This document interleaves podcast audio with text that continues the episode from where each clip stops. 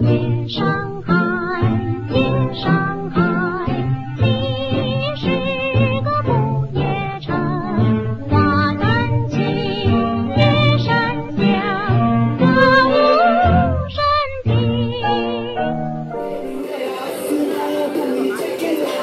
B 三二，请您用餐。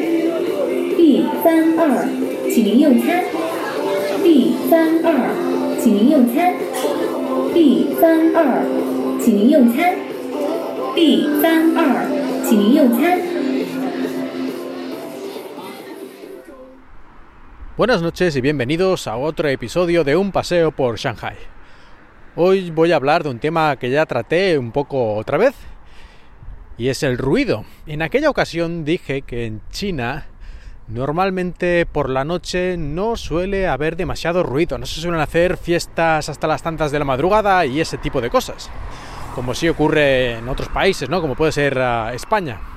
Pero eso no quita que China, pues en general, sí sea un país con bastantes fuentes de ruido. Por ejemplo, una de las fuentes de ruido más curiosas y que a mí personalmente me fastidia bastante por ser completamente innecesaria, creo yo, son los restaurantes.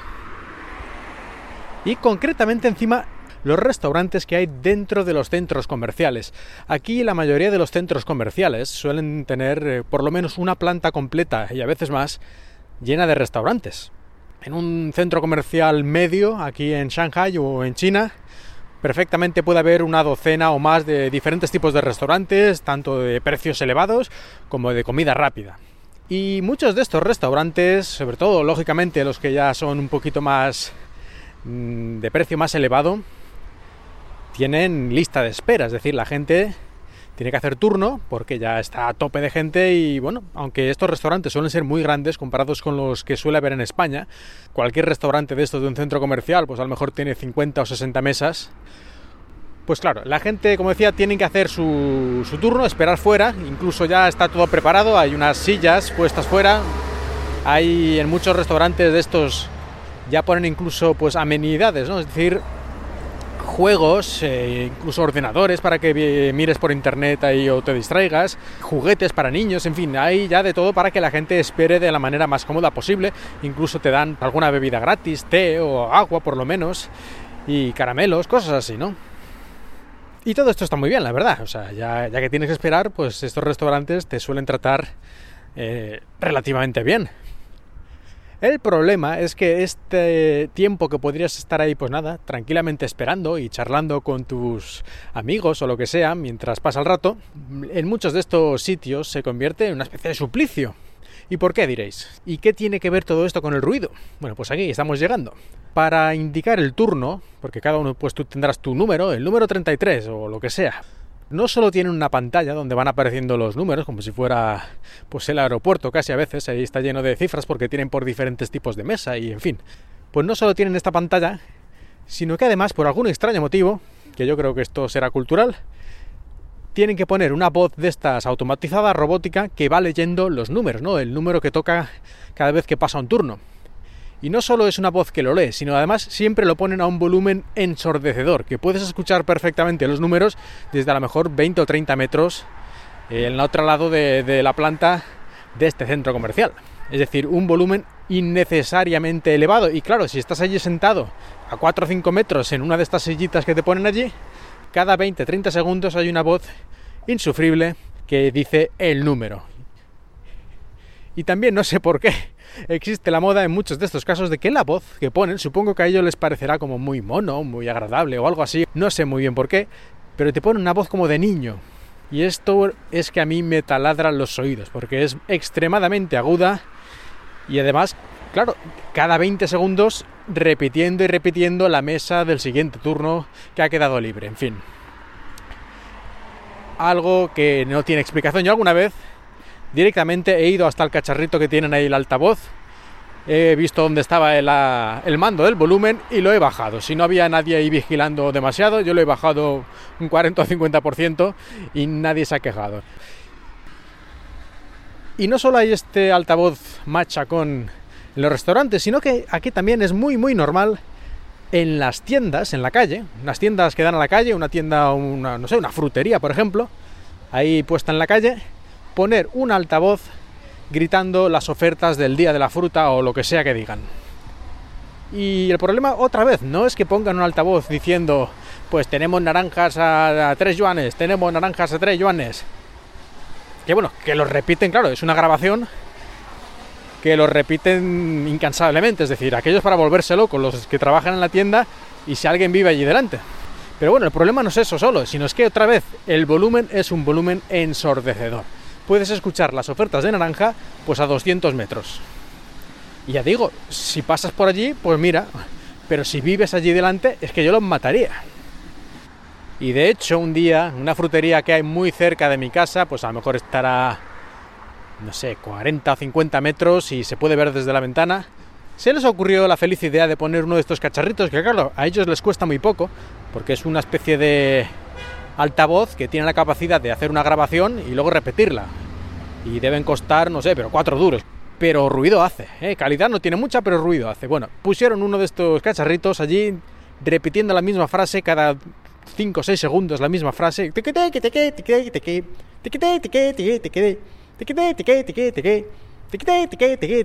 Así, imaginaos esto durante, no sé, 14 o 15 horas al día. Pues yo como sabía que esto, cómo funciona, en cuanto lo pusieron un día, cuando me di cuenta que yo estaba, estaba dentro de mi casa con la ventana cerrada y sentado en el salón y lo escuchaba. O sea, quiero decir que tampoco es que si me salgo a la ventana, me asomo, pongo la oreja, lo escucho. No, no, no. Yo lo escuché perfectamente desde dentro de mi casa, con la ventana cerrada. Así que ya podéis imaginar, a 50 metros, cómo estaría aquello. Bueno, yo me dirigí raudo a la tienda y haciéndome entender como pude y haciendo un poco gala de la cara del extranjero medio loco, pues les hice entender que aquello era inaceptable que me estaba volviendo loco y que eso de volverme loco pues no iba a ser bueno ni para mí ni para ellos, en pocas palabras. Porque yo ya tengo bien aceptado que ante situaciones de este tipo, que a la larga te puede volver medio tonto porque no te deja dormir o por lo que sea, mira, yo prefiero que me llamen el loco del edificio antes que volverme loco de verdad. Que me llamen lo que quieran, pero yo tranquilo y relajado. Pero bueno, me hicieron caso enseguida, no lo han vuelto a poner. Bueno, espera, no, sí. Lo volvieron a poner a pasar un par de días y volví otra vez y la segunda la primera vez creo que me había atendido una, una, chica que a lo mejor no era la dueña era una trabajadora y bueno lo quitó y ya está pero pero nada más. Y al otro día volví y ya estaba ahí el jefe o al menos parecía el jefe y este volví a hablar con él. Le conté más o menos lo mismo que la otra vez. Y además este hablaba un medio inglés macarrónico así un poco raro que me dijo que sí que sí que sí y ahora sí que ya han pasado meses y no lo han vuelto a poner pero sí esto en China es muy normal negocios y bueno y este caso no era el más extremo ¿eh? una vez en otra ciudad, ya un poco más de provincias, por así decirlo, directamente unos altavoces gigantes a la puerta de, una, de la tienda de móviles, creo que era, y a 400 metros se escuchaba, pero eso todo el día, o sea, todo el día, desde que eh, abrían la tienda hasta que la cerraban, como si fuera una discoteca móvil. Yo lo que no entiendo, bueno, ya lo expliqué en otro episodio, ¿no? Que aquí parece que la gente, para que se queje, tienen que ya estar a punto de matarla, si no todos tranquilos, que nadie se mueva, no sea que venga el amado líder y, nos mande algún, algún agujero del, que no saldremos jamás. Digo yo que será eso, pero bueno, ya lo hablé en otro episodio.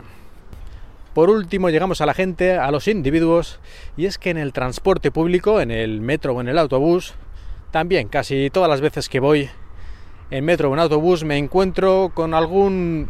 Voy a utilizar la palabra que creo que ya es representativa de este podcast, me encuentro con un payaso que se pone a escuchar su música o su serie de televisión que tiene descargada en el móvil o cosas así, a todo volumen, sin auriculares y como si estuviera solo en el mundo, quiero decir, tranquilamente, ¿eh? él no se preocupa de...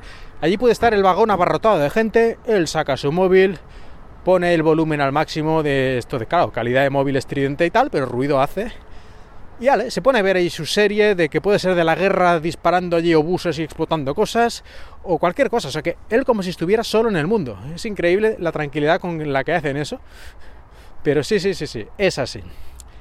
Y los de los auriculares parece que no han descubierto lo que es. Aparte de que, lógicamente, con el ruido que hace el metro o el autobús, ya miras tú lo bien que se escucha eso. Quiere decir que si quieres realmente ver tranquilamente una serie de televisión o escuchar música, es que tienes que ponerte auriculares, porque si no, pues algo pillas porque el volumen lo ponen fuerte, pero vamos, que no es precisamente la mejor manera de disfrutar de, de cualquier tipo de medio audiovisual.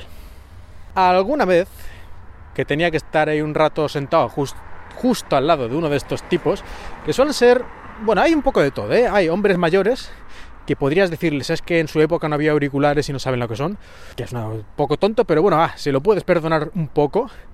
Pero luego hay gente joven también que hace exactamente lo mismo, por lo tanto esto tiene que ser algo cultural, más que una cosa de las generaciones antiguas o las modernas. Pero en todo caso, como decía, alguna vez que me he sentado al lado de uno de estos criminales, les he hecho un par de señas de que esto que tienes ahí me está tocando las narices y aquí tengo unos auriculares, ¿por qué no te compras tú unos también? Y normalmente, yo creo que siempre, de las pocas veces tampoco les suelo decir nada porque, bueno, por 10 minutos me aguanto, pero alguna vez que estaba ya un poco hasta las narices y era exagerado, pues mira, se lo he dicho me han hecho caso. Así que no es que sean mala gente, es que para ellos parece que se creen que están solos ahí en el metro o en el autobús.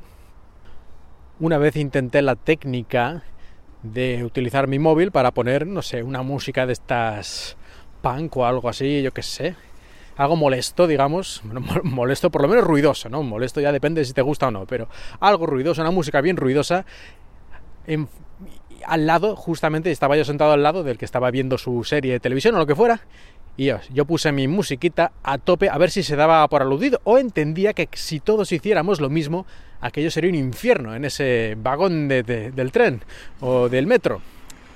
Pero no, no se dio por aludido, se giró un poquito hacia el otro lado para escuchar mejor lo suyo o algo así, que no creo que hiciera ninguna diferencia, pero no cejó en su empeño, ¿eh? así que bueno, la cosa está complicada. Pues con esto termino el episodio de hoy sobre el ruido en varios de sus muestras más características aquí en China de las que yo me he encontrado, aunque hay muchas más, lógicamente. Y bueno, eh, espero que os haya gustado este paseo por Shanghai.